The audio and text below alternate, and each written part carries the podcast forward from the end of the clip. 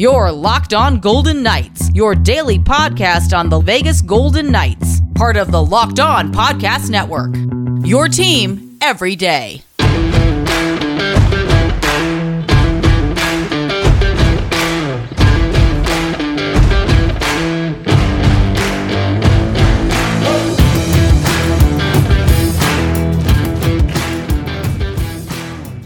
Welcome to Locked On Golden Knights.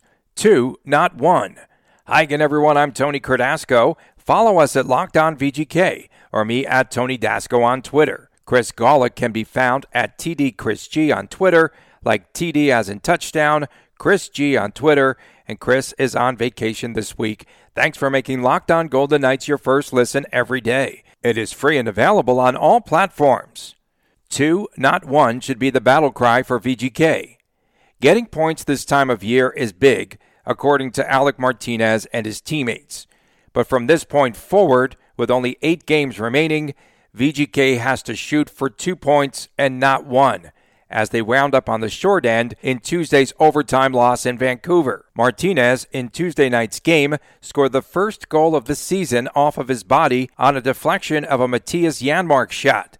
The Golden Knights fell behind two goals. They battled back with the third period Shea Theodore goals, a couple of them for the tie, and then they forced the game into overtime only to lose.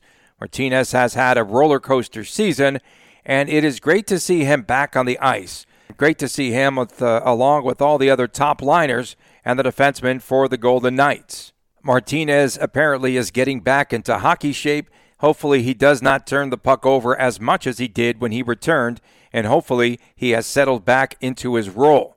Tuesday's game marked the seventh game since Martinez came back after that laceration injury. On Tuesday night, Martinez was just in the right spot, in front of the net, and he put that deflection off of his body and into the net. He had a two point night, including an assist. His four shots were the most since his return and the most this season for Martinez, in fact. That was his first goal of the season for Martinez and his first goal since June the 24th in the finale against Montreal in the playoffs last season. I do like when Martinez lines up in that right circle and then he just tees it up and he hits a slap shot. And a lot of times it's just too fast and it goes past the defending goalie. That is what I think of when I see Martinez and I see that he's going to set up shop and he's going to take a shot, not a deflection, although it's great for him to get in front of the net and that's what VGK has to do down the stretch put more bodies in front of the net. Remember when Alec Martinez played for VGK during the playoffs last season on a broken foot? I mean, this is one tough guy. That showed me Alec Martinez's toughness. He said that he had to rest a lot between games, he had to stay off his foot, and that they had to manage the swelling daily and the injury.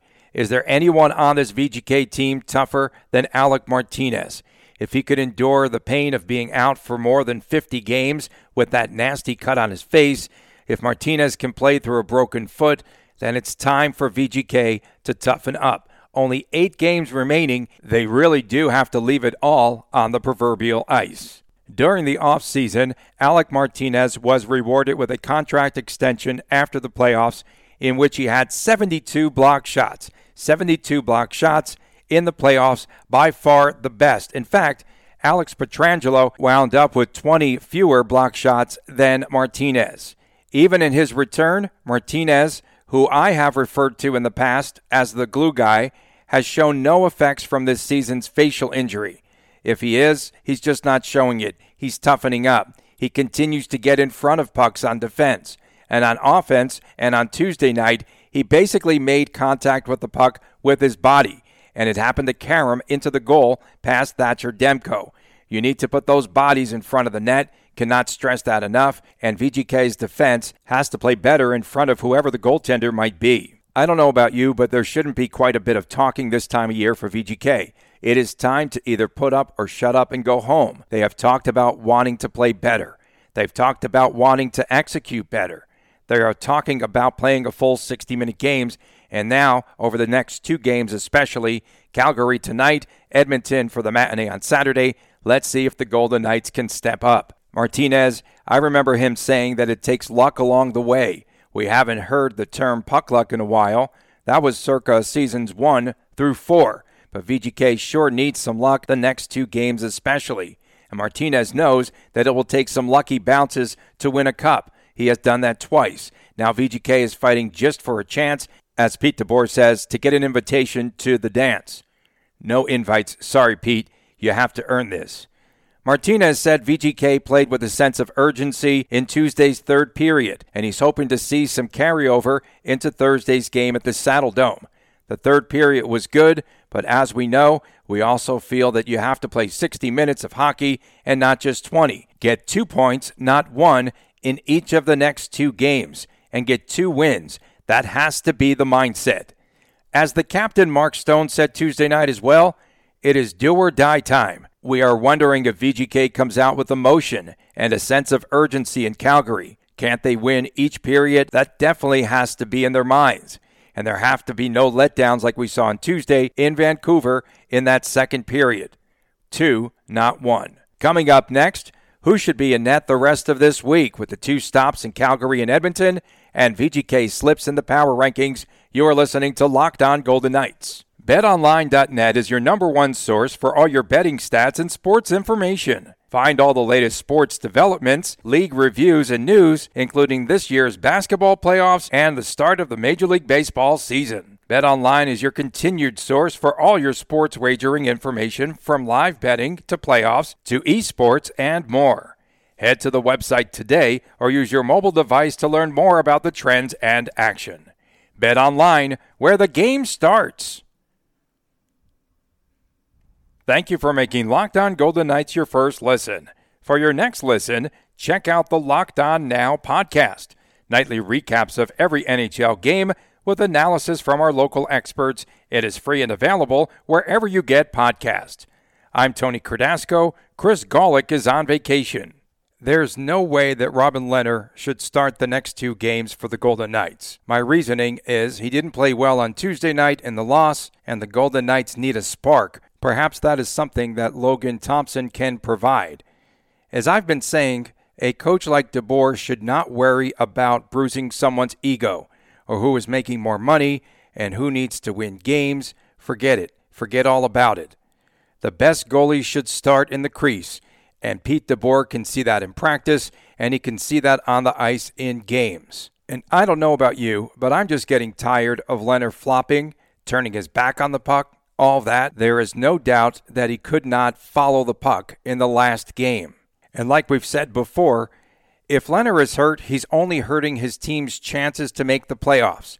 He should voluntarily bow out at this point. By bowing out, maybe he gets one of the two starts, whatever it takes, but his mindset has to be serious and he has to be focused in net. Lehner might start against the Flames. That's what I could foresee but Thompson has to come back against the Oilers in what will be a must win situation. I feel Lehner will struggle against either team, and I don't have confidence in him right now. I have to wonder if his teammates do. On the game winning goal on Tuesday night, again, it came off of a rebound. Go figure. Lehner went down on the ice, and Quinn Hughes elevated the puck over Lehner, and that was the game.